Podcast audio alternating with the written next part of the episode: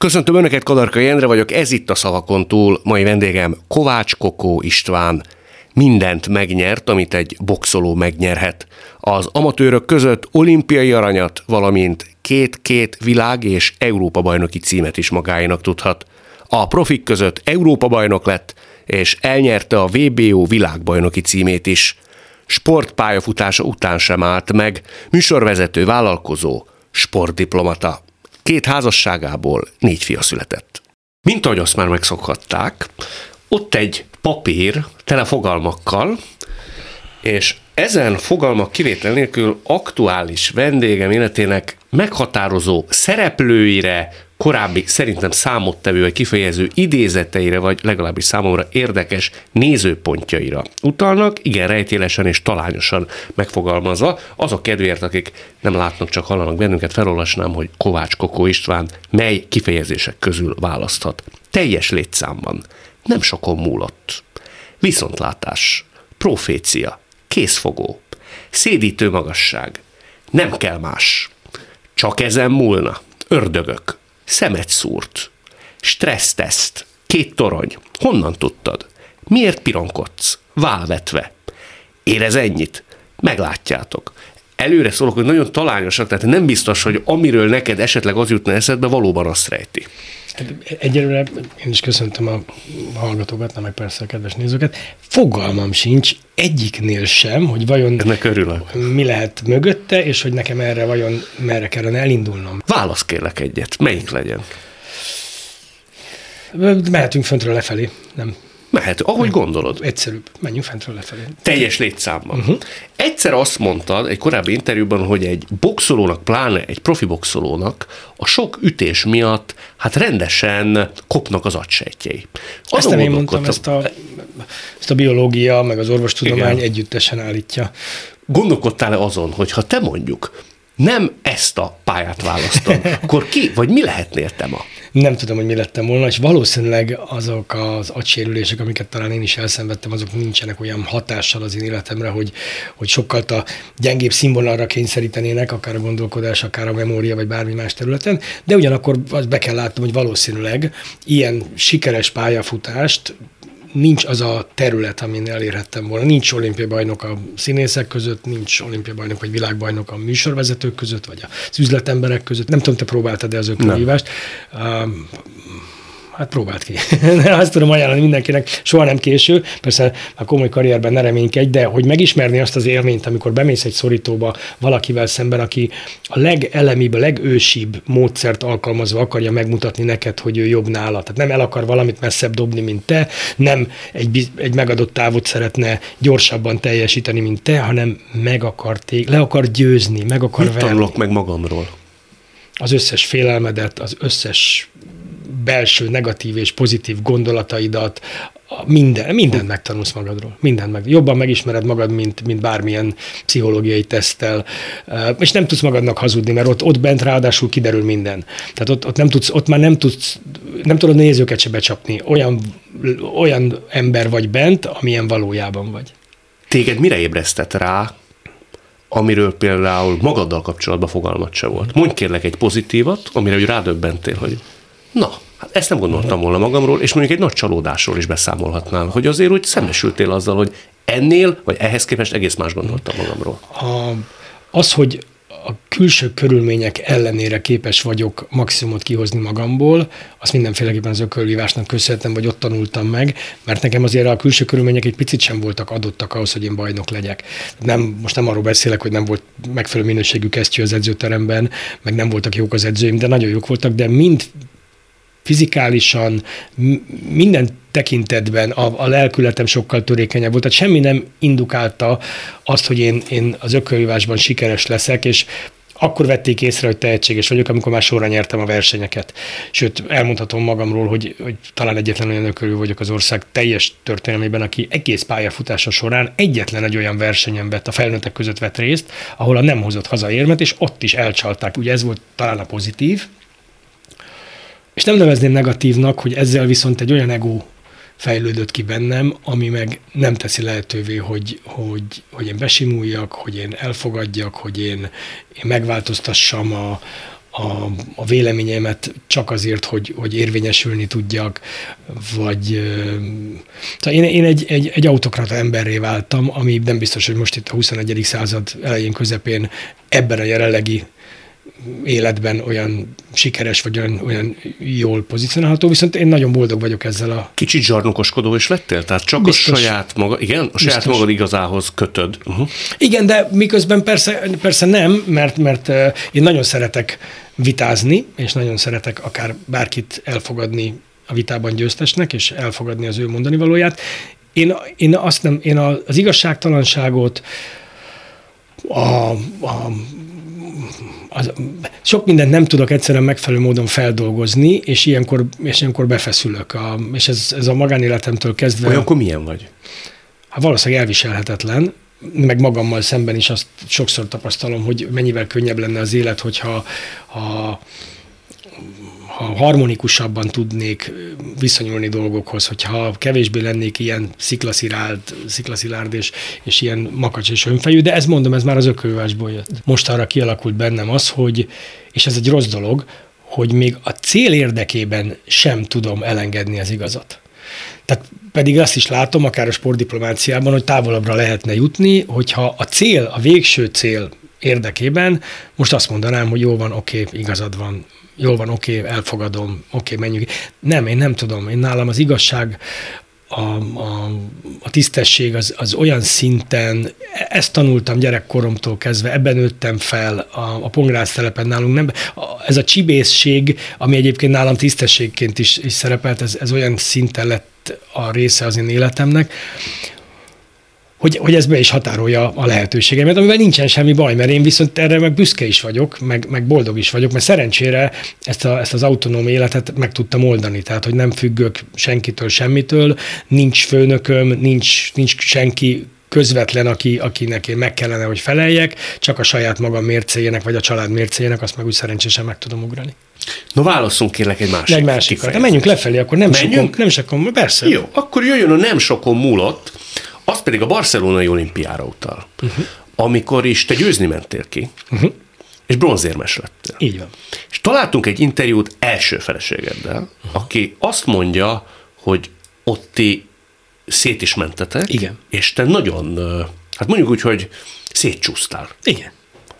A vereséget viselted nehezen, vagy mi volt a baj? Ne, az történt, hogy én 18 évesen megnyertem a Junior Európa bajnokságot, és akkor én egy, egy viszonylag szegény, egyszerű családból hirtelen egy befutott sportolóvá váltam, eljöttem otthonról, 18 évesen oda költöztem Angyalföldre, egy kis, igaz, hogy nagyon pici, egy 4x4 méteres szobába több más sportolóval egy közös fürdőszobát használva, de önálló lettem. És 90 és 91-ben már felnőtt válogatottként világkupa ezüstérem, világbajnoki és Európa bajnoki aranyérem, évsportolója, úgy, hogy mondjuk az első automat 89-ben még mindenféle kubikos, meg, meg, meg egyéb munkából összekuporgatva 28 ezer forintért vettem meg, és rá két évre, 91-ben egy hófehér 524-es turbodízel BMW-vel jártam, egy gyönyörű lakásom volt a Tatai úton, egy 75 négyzetméteres lakásom, tehát úgy ment fölfelé három év alatt a az egzisztenciám, a, a, a, a nív, minden, ami, ami rólam szólt, hirtelen egy ország kokója lettem, pont valamelyik nap láttam azt a képet, ahol Egerszegi Krisztinával együtt lettünk az év sportolói, és fogom 21 évesen azt a hatalmas nagy akkori kupát, ami járt egy ilyen vándor, vándordíjat az évsportolóként, és így mentem az olimpiára, hogy akkor volt mögöttem zsinórban 30 valahány győztes mérkőzés, és mindenki, emlékszem, Onodi Henny, amikor megnyerte Barcelonában az olimpiát, és bejött a faluba, és hozta az aranyérmet, és én oda mentem hozzá, hogy Henny, mutasd, hogy nézem meg, még nem láttam ilyet. És röhögve, elnézést, nevetve azt mondta, hogy jaj, Koko, ne egy pár nap, és neked is, neked is lesz. Tehát mindenki elkönyvelt engem százszerzalékos győztesnek. És én is elkönyveltem magamat, mert ez volt a, a normális. Hát én megnyertem minden meccset, megnyertem a VB-t, ugyanazok vannak itt. Ugyanazok a, ugyanaz az amerikai, ugyanaz a kubai, ugyanaz az észak-koreai, akiket már megvertem, akkor miért ne verhetném meg most is? És én szép lassan ott abban az olimpiai faluban elégtem.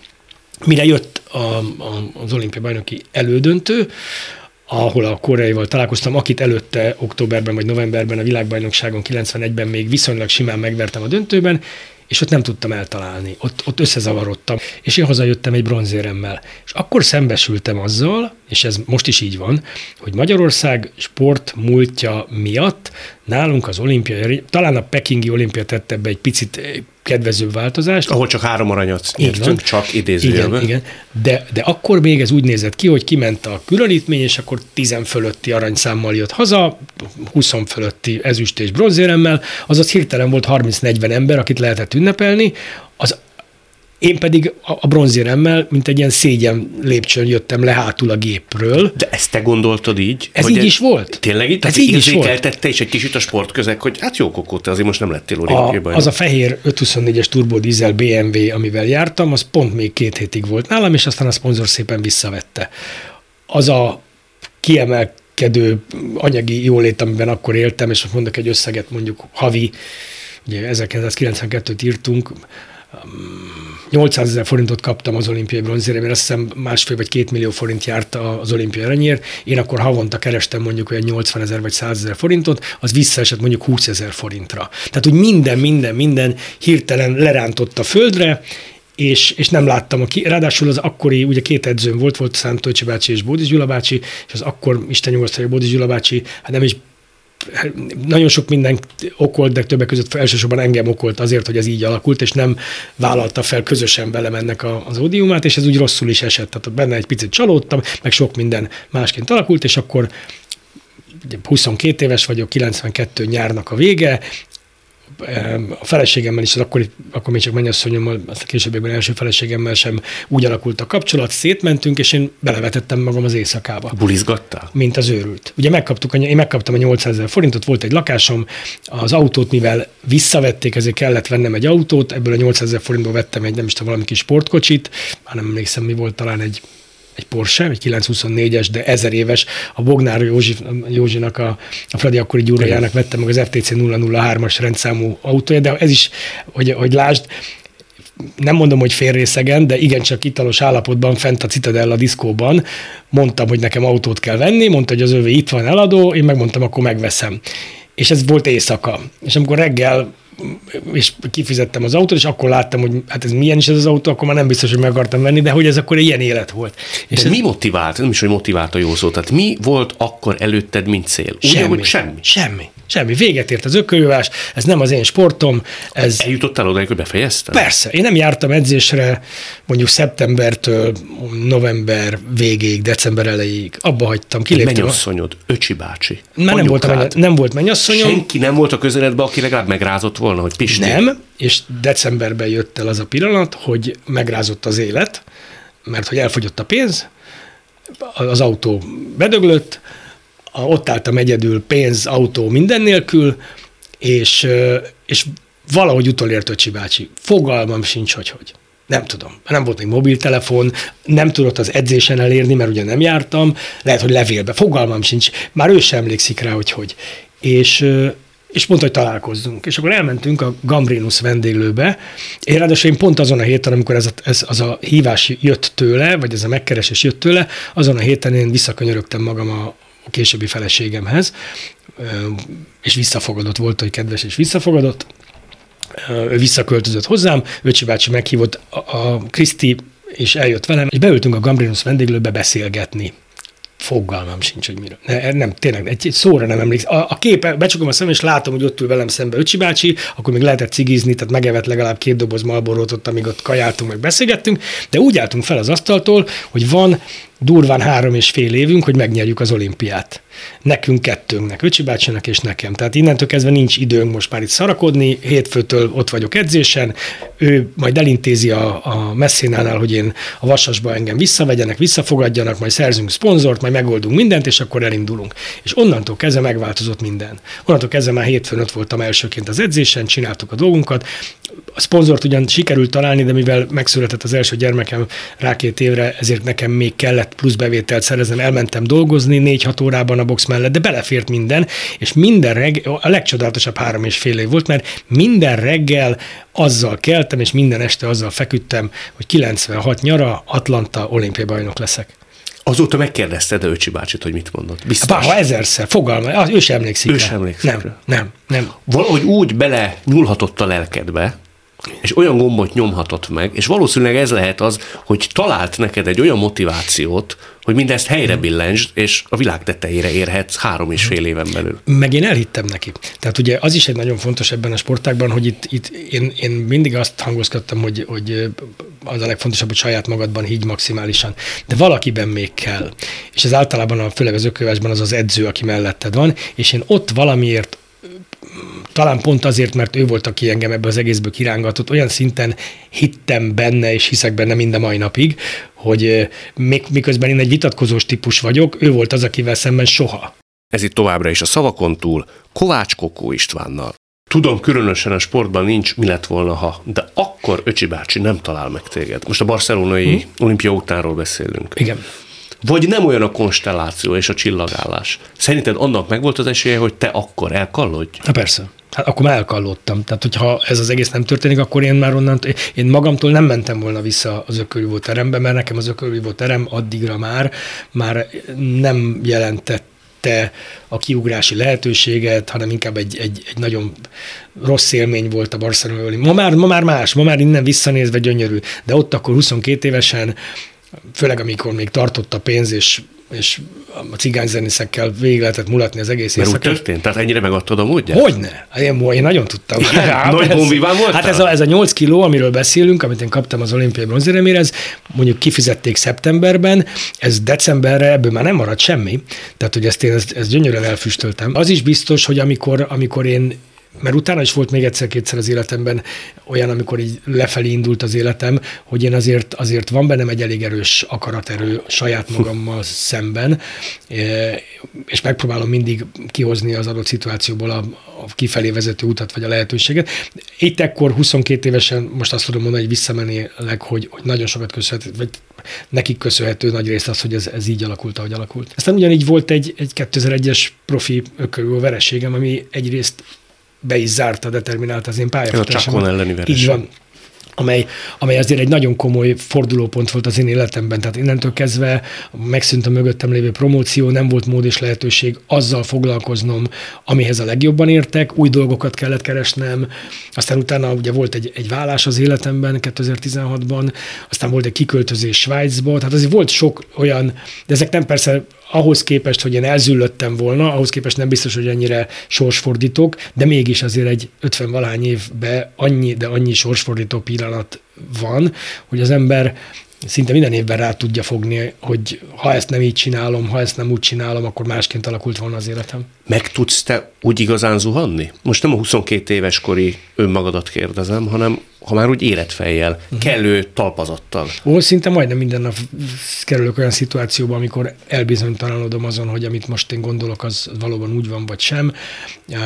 Milyen érdekes, azzal kezdtük, hogy mégis kitartasz mellette csökönyösen, Igen, és persze. kötöd ebbe most, a most pont, pont, pont, egy pár nappal ezelőtt ugye a Magyar Ökövásban volt egy csomó megoldásra váró probléma, és amikor ezzel elkezdtem foglalkozni, akkor én, én szembe találkoztam jó pár gáttal, akár politikai, akár szakmai gátakkal és problémákkal, és ez, amíg, ennek a feldolgozása is egy folyamat az én életemben, elfogadni azt, hogy itt hogy működnek a dolgok, elfogadni azt, hogy ebben, ebben mennyire nem a szakma, vagy mennyire nem úgy gondolkodik a világ, mint hogy én gondolkodnék. Ezek sokszor kényszerít, hát nem, térdre nem, de, de, de gondolkodom el azon, hogy egyáltalán érdemes-e ezzel foglalkozni és terhelni magamat, és a stressz vajon milyen hatás. Mert úgy a szívedre veszed? Én mindent. Mindent? Én mindent. Tehát ilyen túlérzékeny ember vagy? E, valószínűleg ez is az ökölvásnak köszönhető. És valószínűleg ezért voltam sikeres az ökölvívásban, mert nem egy, egy, egy aprítógép voltam, tehát nem egy, egy, egy úgynevezett fighter, aki, aki gondolkodás nélkül ütvág, és nem foglalkozik semmivel. Én egy nagyon szenzitív ember vagyok. Tehát csalódsz mondjuk valakiben, azt belehalok. belehalsz. Hú, igen. Miközben pontosan tudom józan fejjel, másnap, nekem idő kellenek a feldolgozáshoz. Másnap vagy harmadnap már ez a fajta csalódottság, ez, ez átalakul, egy, egy olyan polcra tudom elhelyezni. Én, nem, én, én bárkivel össze tudok veszni egy perc alatt, és én nagyon nagy örömmel békülök ki bárkivel egy perc alatt, de nem tudok semmit elfelejteni, és nem tudok senkinek megbocsájtani. Ez borzalmas dolog, mert olyan jó lenne ilyen, ilyen pátosszal szépen, mindenkit szeretve maga. Én nem akivel, akivel én, nekem nem jó a kapcsolatom, vagy nem, azt én nem tudom megbocsájtani egy élet. Tudok vele dolgozni, tudok vele találkozni, le tudok vele ülni egy asztalhoz, de megbocsájtani én nem tudok. De akkor, amikor azt mondod, hogy belehalsz, akkor nem is ismernénk arra a Kovács Istvánra? Az belül oldom meg. A feleségem sokszor próbál erről velem beszélni, én nem tudok, ezeket nem tudom, ezt, ezt valószínűleg Öcsi bácsinak se tudnám, én nem tudok, nem, nekem nincs, én vagyok a saját magam belső pszichológusa. Lehet, hogy nem a legjobb, de én magammal beszélgettem el ezt a dolgot. De a késztetés hiányzik, vagy ezt szemérem? Én nem tudom, én nem nyílok meg senkinek. Senkinek? Hmm. Én veled beszélgetek, és elmondok mindent, de közben, közben valószínűleg belül még azt is értékelem, amiket mondok, vagy nem tudom. Tehát, hogy én, ez egy ilyen, lehet, hogy skizofrén, vagy nem tudom milyen, hogy egy pszichológus hogyan értékelni az én szellemi hozzáállásomat, vagy az én, az én belső lelki történetemet, de én, én a legtöbb problémámat azt én magamban próbálom tartani, és próbálom. Én, nem, én senkinek nem szeretek panaszkodni. A feleségem rendszeresen hazajön, és mindig elmondja, ő most TSMT terapeuta, és mindig elmondja, hogy milyen problémái voltak a szülei, szülőkkel, vagy a gyerekekkel, vagy a családdal, vagy a nem tudom mi. És amikor megkérdezi, hogy neked milyen napod volt, én mindig azt mondom, hogy jó miközben nehogy volt minden napom jó, tehát én nem, de én nem, én nem tudok, ez, nem tudom mást ezzel terhelni, nem is akarok mást ezzel terhelni, ezt én magamba, egyébként meg baromira élvezem, amikor előfordult már többször, ha nem bezárkózom, hanem megkérem a családot, hogy ne jöjjenek be, van egy szobám, egy dolgozó szobám, szobának hívom, rágyújtok egy szivarra, fölviszek esetleg egy pohár bort, kinyitom az ablakot, hogy azért ne legyen nagyon füstös a szoba, és ott egy 20 perc alatt magamba elrendezem a dolgokat. Ilyen gyorsan tudsz. Ah, igen, viszonylag igen. Uh-huh. Viszonylag igen. De ez már rutin.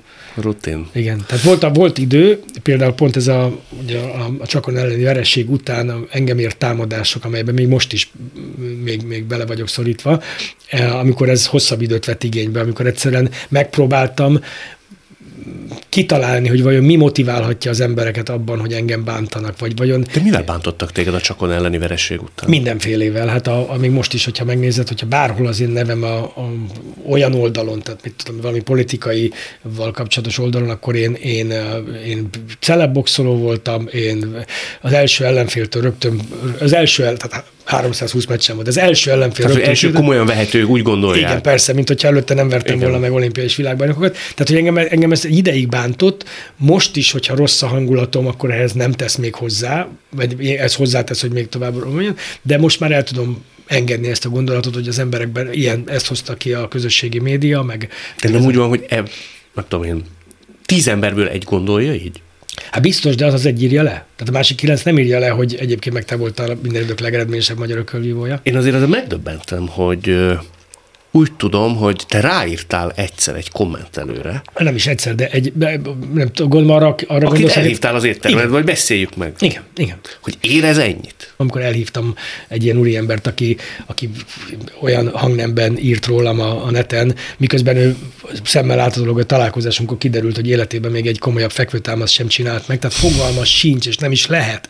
Persze nem is kell, hogy arról, hogy egy ökölvívó mit él meg, hogy hogy készül fel egy mérkőzés, hogy hány és hány millió liter verejték folyik el, és vér folyik el, amíg én felkészülök arra, hogy bemenjek, és ott bizonyítsak, és neki örömet szerezek, ezt őt, nem érde, ezt őt abszolút nem érdekli. Ugye ez a, hát nem kell nekünk tyúknak lenni ahhoz, hogy megállapítsuk, hogy jó ez a tojás rántotta, vagy nem jó ez a tojás rántotta, ezzel sincsen semmi baj, de hogy ez, ez eljut odáig, hogy ő valószínűleg a munkahelyén, a családban mindenhol elnyomatott, és senki nem kíváncsi a véleményére, de itt végre el tudja mondani, és kap érte tíz lájkot hozzá hasonlóan gondolkodó emberektől, és ezért leír írtozatos baromságokat, és bánt vele, és belegáz. De nem az a kérdés szerintem, hanem hogy ez miért nyom meg egy gombot benned ennyire? Egy ilyen életművel a hátad mögött. Azért, és ezen persze én is sokat gondolkodtam, lehet, hogy az, nálad van az igazság, és azt kéne mondani, téged nem zavar soha, hogyha azt olvasod magadról, hogy Kadarkai Endre milyen felkészületlen, meg milyen buta, meg milyen ostoba, nem. meg... Tudod nem, miért nem? nem Mert beletetted azt a munkát, és te saját magaddal szemben pontosan tudod, hogy ez megalapozott kritika, vagy sem. De az, az ember, aki elolva, akik elolvassák, azok nem tudják. Nem, szerintem ugyanúgy tudják. Én bízom az emberek éles szemű ítéletalkotásában. volt a fiatalabb vagy, mint én? Hát vagy szerintem, és hogy rátérjünk a következő témára, az a viszontlátás, ami uh-huh. a mhm. pongrász szelepre vonatkozik. Okay. Annélkül, hogy pszichologizálnék, mert mindig azt teszem, nem arról van szó, hogy az a fiú, aki a pongrász telepről indult, bejárt egy ilyen ámulatba ejtő utat, néha még maga sem hiszi el gyengébb pillanataiban, hogy mindez, amit elért, ez valós, ez az ország számára egy kétségbe vonhatatlan valami, és amikor Trotty néven valami frusztrált, odaír neked egy, vagy odahány egy mondatot, menned föltépet sebet, és a saját magad bizonytalanságával szembesülsz. Kérlek, ne analizálj engem, mert mindjárt kiderül, hogy itt pszichológiai eset vagyok. Lehet, lehet, hogy ez van mögötte. Amit mondasz, hogy ez a karrier, amit én befutottam, ez bőven ér annyit, külső szemlélő számára is, nem hogy nekem, hogy, hogy erre méltán legyek büszke, de igen, én továbbra sem tudom megbarátkozni azzal a gondolattal, és ez majd valószínűleg egyszer egy nagyon öreg bölcsként talán, talán igen, de, de, de lehet, hogy ezt is már valahol olvastad, hogyha utána olvasgattál, hogy egyszer volt szerencsém Gros és Gyuszi bácsival um, egy autóban ülni, hát erről többször is volt vele szerencsém találkozni, de egyszer egy autóban ültünk és beszélgettünk, és akkor ott ő tette föl nekem ezt a kérdést, hogy téged is zavar-e az a csakon mérkőzés utáni sajtó hadjárat, meg, meg amiket most is lehet még olvasni ezzel kapcsolatban, még 20 év elteltével, 23 év elteltével még mindig a csakó hogy kiütött, tehát hogy ez a fajta hőbörgés. És én amikor visszakérdeztem, hogy miért hát téged mi zavar, Gyuszi bácsi, hát ne viccelj, hát, tehát a, a fekete párduc, és ő mondta, hogy az, hogy, hogy őt akkor a, és akkor még nem volt közösségi média, meg az emberek ha látták, ha nem látták azt a Berni döntőt, akkor azért egy egészen más médiatárolásban volt. Igaz, ezt az aranycsapatot, akit imádtak, szerettek, a Kelemföldön kellett levenni a vonatról, mert meg akarták lincselni őket, mert nem nyerték meg a világbajnoki címet, és Gyuszi bácsit az zavarta, hogy nagyon sokan a szemére hányták, hogy ő alászaladt egy, egy szögletnek, amiből lett egy gól, és akkor így, így, így szerves része volt annak, hogy vereséget szenvedtünk. És, és én akkor, akkor még viszonylag közel voltam ez a csakon mérkőzéshez, és akkor én ezt nem is értettem, ezt a, hogy ez miért zavarja őt annyira, mert akkor engem kevésbé zavart ez a csakon vereség, mert jobban zavart az, hogy véget ért a pályafutásom. Így most 20 valány év távlatából azt kell, hogy mondjam, hogy az a vereség most sem zavar, csak onnan azóta ugyan nem találkoztam, de, de lelkesen szoktunk egymással csetelni, ismerősök vagyunk a Facebookon, és én mindig gratulálok neki a, a, a, különböző évfordulókon, meg különböző időpontokban angolul, amit ő nem tudom, hogy érte vagy sem, ő pedig visszaválaszol nekem spanyolul, amit én természetesen nem értek, de, de nagyon jobban vagyunk. Ez egy vereség az egyébként 14 vagy 15 vereségem közül, szembeállítva a 290 nem tudom hány győzelmemmel, tehát abszolút helyén tudom kezelni, de az, ennek a következményét, ahogy az emberek, akár csak a kommentelők ö, méltatlan módon, vagy nem tudom milyen módon akár kommenteltek, vagy akár csak gondolkodnak erről az egészről, azt már nehezebben tudtam és tudom megemészteni. De ez nem jelent nekem napi problémát, tehát hogy félreértés ne esik, nem azról szól a történet, hogy minden reggel felébredek, és fölrohanok a, a, a netre, és megkeresem a kommenteket, és akkor minden kommentelőnek írok egyet, hogy már pedig te ezt hogy képzeled, hanem amikor nincs jó kedvem, amikor úgy minden borúsan látok, és még, még egy ilyen is belefut, akkor ez, ez úgy elgondolkodtat, hogy, hogy, hogy ez hogy ez, hogy ez miért, miért így alakult, és ez, ez, mi ebben a jó. De én magam egyébként a pályafutásomat visszatérve még erre a, a viszontlátás, ugye most arról beszéltünk. Igen, Pongrác telep, Pongrác telep. Tehát, hogy valóban az a pályafutás, amit én befutottam, az, azt nem lehetett volna megálmodni. Tehát, hogy ilyet álmodni, hogy én onnan a Pongrác telepről eljussak olyan magasságokba, egy olyan sportákban, amire sem fizikálisan, sem más tekintetben nem voltam alkalmasnak minősítve már a, a leges legelején, hogy én a, az angol királynővel találkozzam, hogy itt mindenki megismerjen az utcán, és, és egy olyan, olyan életet élhessek, ráadásul most már 53 évesen elmondhatom, hogy, hogy szinte minden olyan célt, ami, ami fontos volt aktuálisan számomra, azt el tudjam érni, azt, azt senki nem, hát ezt, ezt, ezt én nem mertem ilyet álmodni. Nem is, nem is lehetett volna. Onnan nem. Tehát a Pongrász telepről ilyen álmok nem voltak. Ott az volt az álom, hogy karosszérre lakatos legyek, vagy szobafestőmázoló. Ugyanakkor azért te mondogattad gyerekként azt, hogy meglátjátok, én híres és gazdag leszek. Igen, de hát azt még nem tudtam, hogy miben. De miért volt neked ennyire fontos? A gazdagot talán nem említettem, de az, hogy híres ember akarok lenni, és az autogramomat gyakoroltam egész kiskoromban, az biztos. Hogy ez akkor miért alakult így, azt nem tudom. Tehát nem tudok visszaemlékezni a gyerekkoromra olyan pontosan, hogy ezeknek a, ezeknek a történeteknek a mozgatórugóit megtaláljam. De onnan vágytál el, én általában két utat látok. Az egyik, hogy aki körbenéz és azt mondja, hogy no, innen el szeretnék jönni, mert innen azért én kitörnék, hogy valaki felé akartál bizonyítani. Nem, egyik sem. Ugye a, általában a, a több testvéres családokban a testvérek egymással rivalizálnak. Nekem volt egy, egy erősebb bátyám, aztán kb. 10 éves lettem, amikor megszületett a, a hugom, vagy 9 éves lettem, amikor megszületett a húgom, én a nagymamámnál laktam, tehát nem is az édesanyám óvó szárnyalat, hanem a nagymama viszonylag komoly, szigorú, erkölcsös és, és, és keresztény nevelése. Noha közel laktatok egymáshoz. Igen, igen, igen. Ugye nagyon pici voltál, amikor apukáddal elváltak anyukádé. Pár hónapos lettem. Pár hónapos, igen. és akkor anyukádra szakadt nagyon sok minden. Te a nagymamáddal éltél, de nagyon közel voltatok egymásra. Két, Két házra. ház választottam minket. Az a pongrász ha valaki járt arra, ez egy nagyon, most már nagyon szép, egy nagyon konszolidált, viszonylag komfortos lakótelep, abban az időben nem ez volt, tehát abban az időben ugye közszűrdő volt, oda jártunk hetente egyszer vagy kétszer, nem éheztünk, mert az, az, az hazugság lenne, de, de nem vetett fel minket a jólét. Volt idő, amikor tudom, egy pár cipőn volt összesen, de ez teljesen természetes volt, tehát hány, hány pár cipőt tud az ember felvenni a lábára? Egyet, akkor minek több. De, de nem ezért akartam én, de nem gazdag akartam lenni, vagy nem a telepet akartam elhagyni, csak több akartam lenni, mint a többiek, jobb akartam lenni, mint a többiek.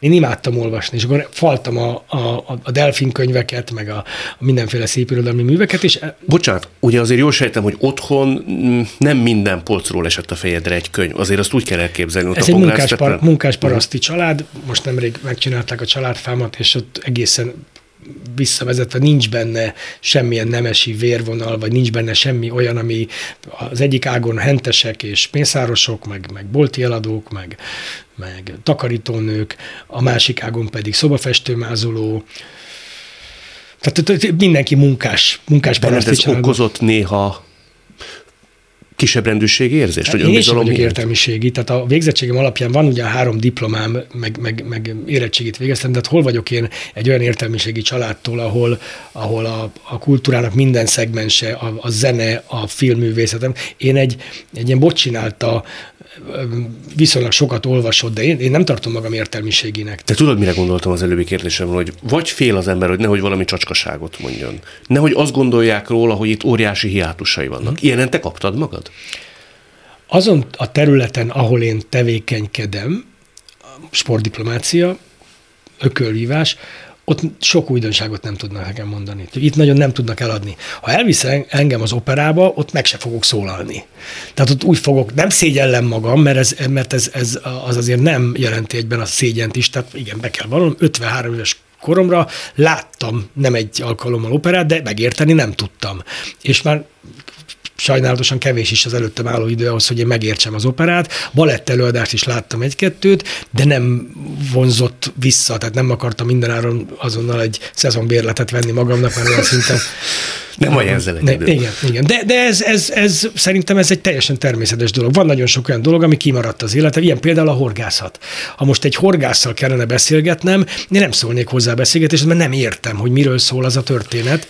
De mondom, amikor elmondod a családfádat, igen. Meg az, hogy mi vett téged körül, akkor, amikor az embernek a szociokulturális kódjai kialakulnak, akkor van benne egy olyan, hogy én ezt le akarom küzdeni, én ezt meg akarom tanulni. Én a választékosságot, a jól öltözöttséget, a jó modort, azt, a, az az eleganciát, ami árad belőle, ezt te összeszedted? Nem, nem. Hát én a, a Gönc Árpé bácsának Isten nyugosztalja köszönhetően találkoztam ugye Erzsébet királynővel és, a, és Csárszal, Londontól nem messze van egy kis falu, a falu nevét már elfejtettem, ahol egyébként a Láncidnak az eredeti kis változata áll, Merló, Merlónak hívják a kis falut, és annak ott volt egy, közvetlenül az eredeti Lánchíd mellett egy ilyen kis kertes területen volt egy fogadás, engem meghívtak, találkoztam Erzsébet királynővel. Ez volt, ha jól emlékszem, szombaton délelőtt vasárnap jöttünk vissza a magyar, tehát ott kávézunk, vagy teázunk a királynővel szombaton délelőtt, majd hazajövök vasárnap,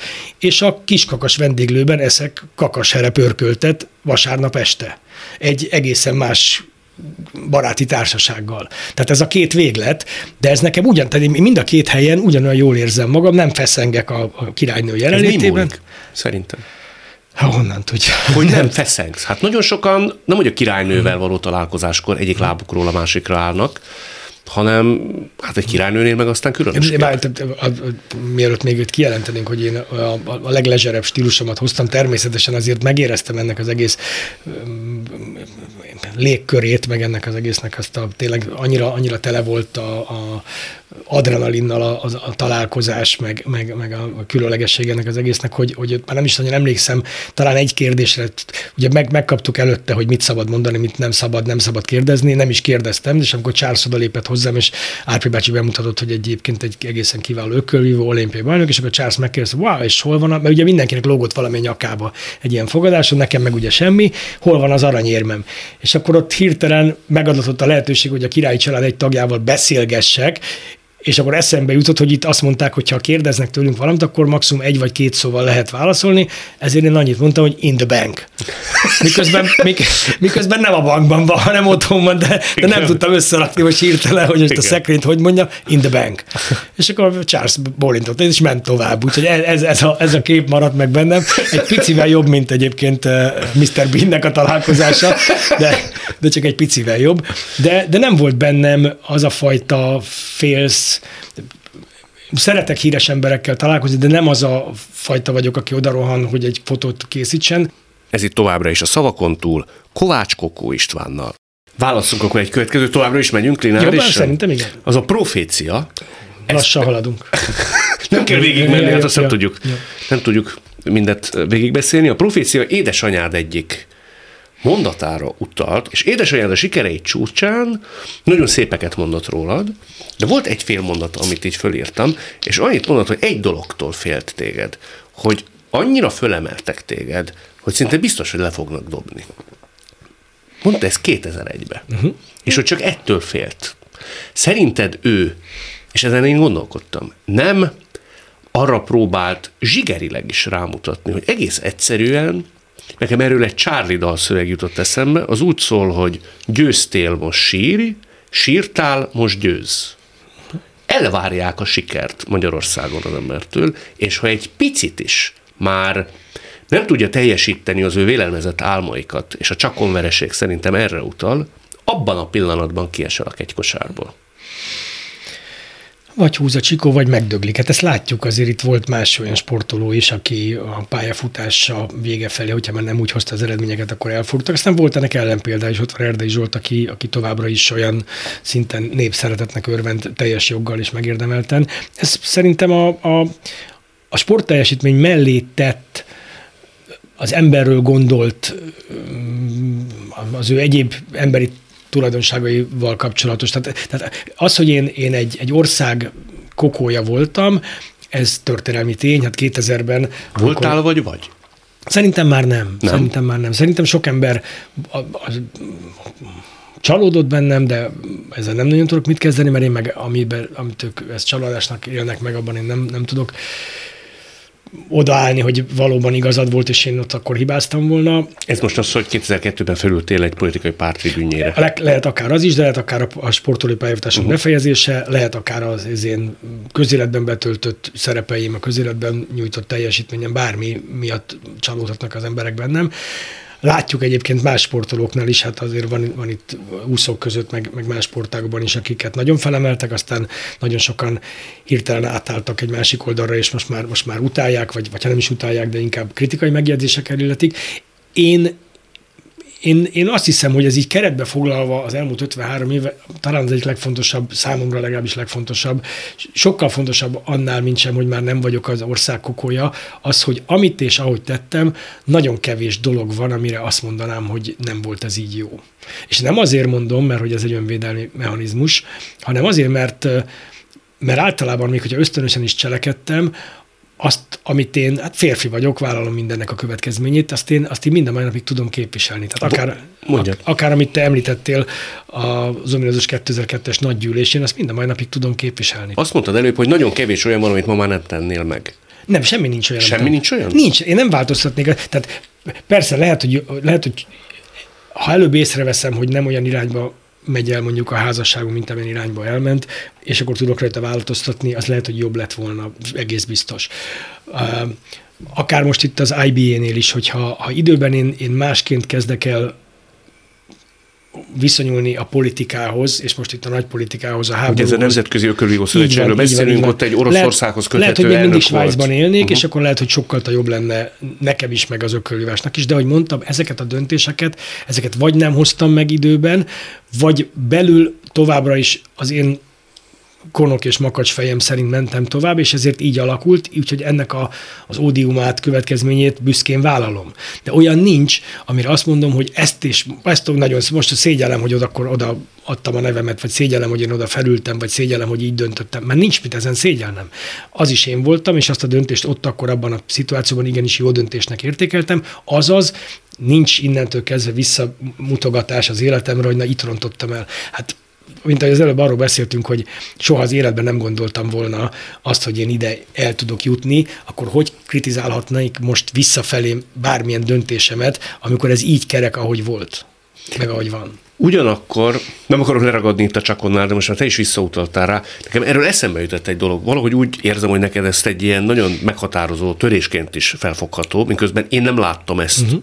Egy ilyen drasztikus történetnek. Noha erről majd szeretnék... a pályafutásommal. Igen, igen, igen, igen. És lehet, hogy rossz élményként marad meg a búcsú nagyon sok ember fejében. Olvastam Acél Endrének az életrajzát, pár évvel ezelőtt is egy történet nagyon megmaradt bennem. És gondoltam, megkérdezem, ha találkozunk. Azt írja, hogy amíg ő a híradónak volt a főszerkesztője, volt egy jeles magyar zenész, aki megállás nélkül invitálta a koncertjére.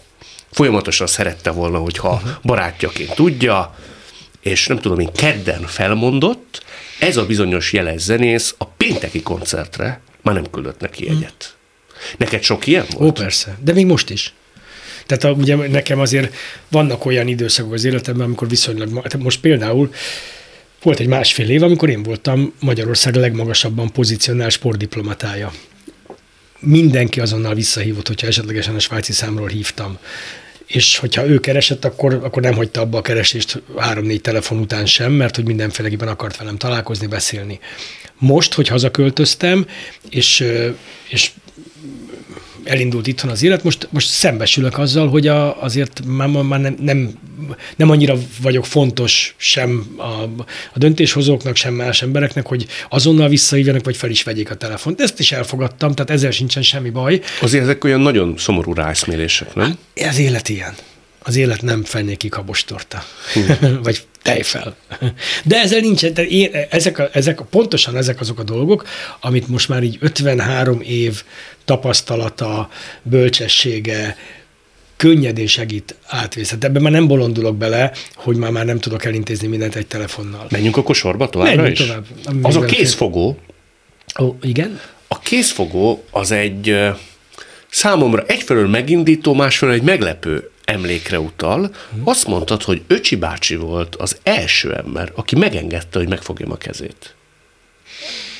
És ezen úgy elgondolkodtam, hogy azért ez egy sokat mondó valami. Egyfelől valószínűleg utalhat valami apakép hiányra, valahogy a gyengétség kifejeződésére, ami lehet, hogy a te családodban vagy gyerekkorodban nem volt annyira gyakori, hogy azért az fura, amikor egy fiatal ember vagy egy gyerek ennyire kötődik egy felnőtt férfihoz, aki megfogja a kezét. Igen, és most valamelyik nap rendszeresen én hozom el a nagyobbik, a harmadik gyermekemet, a második házasságomból a nagyobbik gyermeket én hozom el a suliból, Zalánt, és mi beszélgetünk rendszeresen a kocsiba. Ez olyan három és négy óra, innen is majd egyébként megyek érte, francia suliba jár a Gustav Eiffelbe, és ahogy megyünk hazafelé, mindenféle témáról beszélgetünk. És nagyon sokszor feljött az, hogy, hogy erről, hogy megkérdezte tőlem, hogy az én apukám, azaz az ő nagypapája, erre mit mondott neked?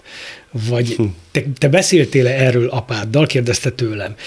És én mindig el kell, hogy neki mondjam, hogy nem, hát nekem tudod, a te nagypapáddal nem volt ennyire közvetlen a viszonyom. Olyannyira nem, hogy én 14 éves koromig nem emlékszem rá, hogy hogy mi találkozt, nincs bennem egy találkozás képe. Ami van, az mit tudom én, egy karácsonyra hozott egy ilyen kis vasutat, meg tudom én, tehát nincs, nincs apaképem. Aztán 14-15 éves koromban visszatért, mert ugye akkor a, a hugom már megszületett, és 4-5 éves volt, és akkor oda költözött egy egy-másfél évre. Talán ez tette a legrosszabbat a mi kapcsolatunknak, mert egy 14 éves gyereknek hirtelen megjelenik egy apa, aki megmondja, hogy hányra kell hazajönni, meg beleköt a, a, egy csomó mindenbe. Az, ez konfliktusokkal járt. A, persze, persze, persze, és, és nekem soha nem lett meg ez a, és aztán volt a nagypapám, aki meg egy elég gyenge apa típus volt, mert ott meg a nagymama vitte a, a, az egész történetet, tehát ott a, a Gória családban a nagymama volt, úgyhogy nekem nem volt apám, és jött a Csibácsi, akire úgy tudtam, aki mondta nekem ezeket a nagy dolgokat, aki a kultúra, aki a sporttudományok, a sporttörténelemben, mindenbe, mindenbe,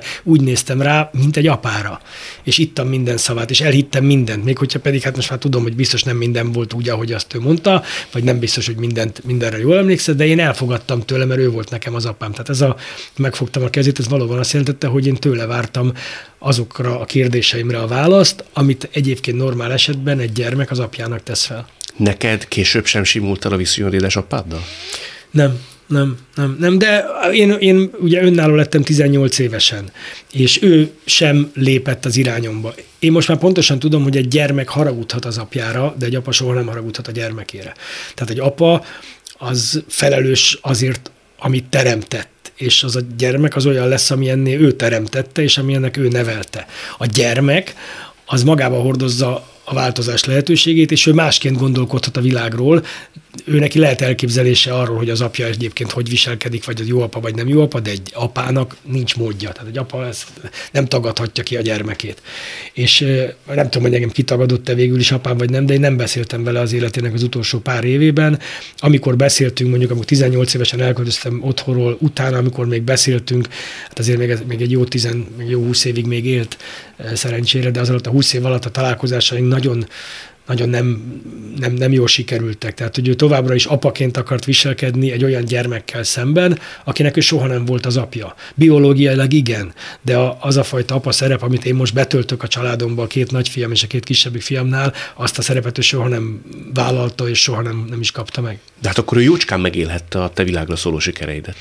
Nem tudom, hogy ezt, igen, de nem tudom, hogy ezt ő hogy dolgozta fel. Hogy Azt amikor, se tudod, hogy nézte, látta-e? De még a meccseimre is kijött, tehát akkor előtte kért tőlem jegyet, meg én természetesen adtam neki jegyet, de de nem beszélt, tehát kijött a meccsre, de nem, nem volt az, hogy másnap, hát az unokáit nem látta.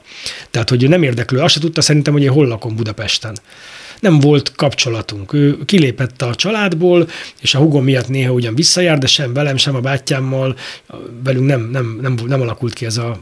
Ezt ezt lehet, hogy ő belül sajnálta, de ebből soha nem lett soha egy megoldás, tehát nem kerestünk erre megoldást. Nem volt, hogy elvitt magával minket nyaralni, hogy akkor most beszéljük át az egészet. Tehát azért ez hiányzott, nem? Bizt, biztos, biztos. De én ezt, mivel ebben nőttem fel, tehát ahogy mondtam, pár hónapos voltam, amikor ők elváltak. Tehát én, én gyerekként, amikor kinyílt a világ, én nem láttam apát magam körül, hanem egy anyát láttam, aki rengeteget dolgozik, meg egy nagymamát és egy nagypapát. Számomra ez volt a, a család. És, és nem láttam más családok dolgot, hogy van ott egy bácsi is, akivel fociznak, de azzal a bácsival én is focizhattam, mert lejött a térre focizni velünk, tehát nekem nem, nem hiányzott szinte soha ez a, ez a fajta apa, és ahogy mondtam, 14-15-16 évesen meg már megint nem hiányzott, meg akkor meg már főleg nem volt rá szükségem, és persze, amikor megszülettek a gyermekeim, akkor, akkor jól lett volna egy ilyen egy olyan család, ahol van egy nagypapa, meg egy nagymama, de, de nem így alakult, hogy a gyermekeim nagypapa nélkül nőttek fel. És ha már a második kérdésem arra vonatkozott, hogy a családban a gyengétség vagy a szeretet kifejeződése az mennyire lehetett fontos, azt én most sejtem, hogy azért kemény asszonyok vettek körül, ugye? Tehát akár a nagymamád, akár édesanyád, mondjuk úgy, hogy nem azok a babusgatós anyukák voltak. Nem, nem, nem, de anyunak szerintem erre ideje sem volt, hogy édesanyám a, a, ugye most arról beszéltem, hogy mi nem szenvedtünk semmiben hiányt, ez annak volt köszönhető, hogy mind az édesanyám, mind a nagymama, mind a nagypapám látástól Mikulásig dolgoztak. Tehát a nagymama már 70 valamennyi volt, de még mindig eljártak festeni, a nagypapa az Unió étteremben volt éjszakai portás, édesanyám a, a, az IKV-tól kezdve mindenhol dolgozott takarítónőként, szociális dolgozóként, de minden, minden meg, szerintem volt három vagy négy bejelentett munkahelye, hogy, hogy fenntartsa a családot. Emellett nem fért bele az, hogy még mesét is mondjon nekem, meg hogy ő megfürdesse, meg hogy megkérdezze, hogy most mi volt a suliba. Mi, mint a, a, a vadnövények felnőttünk kulcsos gyerekként, soha nem kérdezte meg tőlem, de szerintem senki, hogy, hogy most hogy alakult ez a bizonyítvány. Nem kérdezték meg, hogy hanyast hoztál? Vagy nem, so, na, most jobbat mondok neked, amikor én úttörővé avattak volna, akkor ott az úttörő avatáson derült ki számukra, hogy én nem lettem úttörő, mert épp akkor egy olyan stiklit követtünk el előtte, pár héttel, hónappal, hogy minket levettek, négyen voltunk egy ilyen bandába verődve, és mi nem lettünk úttörővé avatva, ott szembesültek a tényel, mert én nem mertem nekik elmondani. Tehát nálunk nem, nem volt ez a, mint ami most, hogy hazajön a gyerek, na mi a házi feladat, együtt megcsináljuk a házi feladatot, meséld el a kocsiban, általában elmesél, hogy kivel mit csináltak benne a suliban, mi történt, de a, a bölcs is, is szintén a, a Vincével is beszélgetünk már arról, miközben még csak gügyök gagyok, hogy, hogy hogy telik a napja, meg hogy meg, meg hát minden időt együtt töltünk, és a, a két nagy gyerekkel is rendszeresek a, a közös programjaink, mindent tudok az életükről, ismerem a, a feleségjelölteket, a, a barátnőiket, mindent tudok róluk, mert ez így természetes. Nálam, amikor mi gyerekek voltunk, nem ez volt a természetes, más világ volt, másként nőttünk fel, de felnőttünk. Egy utolsót még válaszolunk. Jó, ha már itt sorba mentünk, az a szélítő magasság. Oké. Okay. Az jön sorba. Ja. A szélítő magasság az arra vonatkozik, amikor te igazán a csúcson voltál. Most megnéztem a nézettségi számokat, ha csak az RTL-ből indulunk ki, amikor az ország kokkója voltál. 3,2 millió ember nézte, például a világbajnoki címmeccsedet, uh-huh. a Diaz ellenit, és próbáltam visszaemlékezni, ugye én akkor kamaszfiú voltam, amikor te arattad ezeket a sikereket. Január. Így van, 16 éves voltam. Hogy én tudok olyan emberről a mikrokörnyezetemben, aki például a Csakon elleni meccsnél nagyon sírt. Azon gondolkodtam, hogy fel lehetett ezt dolgozni. De, dehogy. Épp észre. Nem, nem, nem. Én, nekem az volt a szerencsém, hogy én kint éltem Németországban, tehát ez nekem nem mindennapos fröccsként ömlött a nyakamba, ez a fajta őrületes népszerűség, mert abban valószínűleg bele lehet őrülni. Mert akkor még nem volt ilyen nem volt ilyen, a média is másként épült fel, sokkal a kevesebb médiaforrás volt, ezért kevesebb volt a celeb. De csak egy, csak egy példát mondjak, 2000-ben valamelyik ilyen bulvár napilap megszondáztatta az olvasókat, hogy a, a, a mögöttünk hagyott ezer év száz legkiemelkedőbb magyar személyisége és már nem emlékszem pontosan a sorrendre, azt hiszem, hogy hetedik lettem, Igen. és talán két, két vagy három helyjel megelőztem Kossuth Lajost. Igen amire valljuk be, hát ekkora barom, hát mert, most komolyan azért, mert megvertem pár embert a szorítóba, azért, mert mondjuk egy Diaznál jobbnak bizonyítom, hogy megelőzem Kossuth Lajos. Tehát, egy hogy pillanatra se hiszél az ember? Nem, én nem, én egy másodperc, én pontosan tudtam a helyemet. Azzal a, azzal a kritérium, vagy azzal a különbséggel, hogy miközben pontosan tudtam a helyemet, azt is láttam, hogy ez egyébként Magyarországra milyen hatással van, tehát hogy, hogy engem már, már ilyen szupermeni képességekkel ruháznak fel, de nem volt mód és lehetőség ez ellen tenni. Nem mondom, hogy nem élveztem, és nem tetszett, nem mindig. Volt azért ennek hátulütője, és volt, hogy elvesztettem a gyermeket a, a, az állatkert, vagy a, a Vidám Parkba, mert egy általános iskolás osztálycsoport lerohant minket autogrammér, és az én gyermekem meg elkallódott. Tehát volt ennek hátulütője, vagy csak csak szerettem volna magamra maradni a gondolataimmal, de nem lehet, mert hogyha kiszálltam az autóból, akkor azonnal ott teremtek, teremtek az emberek. De ez ma már, ma már konszolidálódott. Ma már szerencsére az esetek nagy részében csak kedves mosolygós néniket látok, ami még mindig ennek a következménye valószínűleg, és ma már szerintem az ország is lényegesen másként kezeli ezeket a, a sztárjainkat, vagy nem tudom, én most nem... De mi tartott vissza attól, hogy az emberben óhatatlanul is kifejlődjön valami fajta tudat? Egy tévedhetetlenség. Egy több vagyok, mint ti érzés. Egyrészt olyan, olyan, nem olyan gyorsan történt ez az emelkedés, tehát én 1900 91-ben nyertem először világbajnoki címet. Tehát tíz évig voltam az ország legjobb ökölvívója. Mi mindig azt mondtuk, hogy mi Magyarországon vagyunk világhírűek, és ez tényleg így van, tehát nekem elég volt kimenni a Kertnerre, már a kutya nem, most is. Hát ha most végig sétálok itt a belvárosban, valószínűleg az emberek, főleg a mikorosztályunk szinte mindegyike pontosan tudja, ki az a Kokó Kovács István, viszont kimegyek Nikkelsdorfba, és ott a kutya nem tudja, ha csak nem magyarról beszélünk, hogy én ki vagyok. És nem is hiányzik az a korszak. Ez Már a 90-es évek második fele. Az az őrület, az a habzás, amikor az ország kokója voltál. Hogy hiányzik, vagy nem, azt nem tudom, de hát visszahozni nem lehet. Én annak örülök, hogy volt. Hmm. Hogy nekem, én nekem megadatott, hogy nekem sikerült, hogy én megcsináltam, hogy én ebbe benne voltam, hogy én, hogy én ezt átéltem, ezt én elértem, ezt meg. Kire ütött ez a gyerek? Ugye Janikovszki Éva, hogy én nekem igenis, amit annak idején gyerekként még gondolhattak esetleg rólam, hogy majd mi lesz belőlem, annál én lényegesen többre vittem, és ezt, ezt én meg tudtam valósítani. Úgy, hogy, hogy ezt, ezt senki nem gondolta volna. Tehát, hogy az, az én, most a bátyámnak volt születésnapja Kőbányán, és hát a régi kőbányai zsiványokkal találkoztam, de olyanokkal tényleg, hát mind a jelentős részük lecsúszott, szétcsúszott, olyan sorsok, hogy, hogy, hogy nagyon szomorú, és mindegyik megerősített abba, hogy figyelj, kutya nem gondolta volna rólad. Pont te Hát te voltál az utolsó, akire, hogyha rá kellett volna bökni, hogy kiből lesz itt a világbajnok, hogy te vagy az. Hát ezért sem szabad szerintem foglalkozni egyik-másik kommentelővel. Mindig erre gondol, jó, mert ez jó, szerintem jó, ez jó, nagyon jó, nagy dolog. Örülök, hogy itt voltál. Köszönöm a meghívást. Ez volt a mai szavakon túl Kovács Kokó Istvánnal. A műsort nem csak hallgathatják, de végig is nézhetik.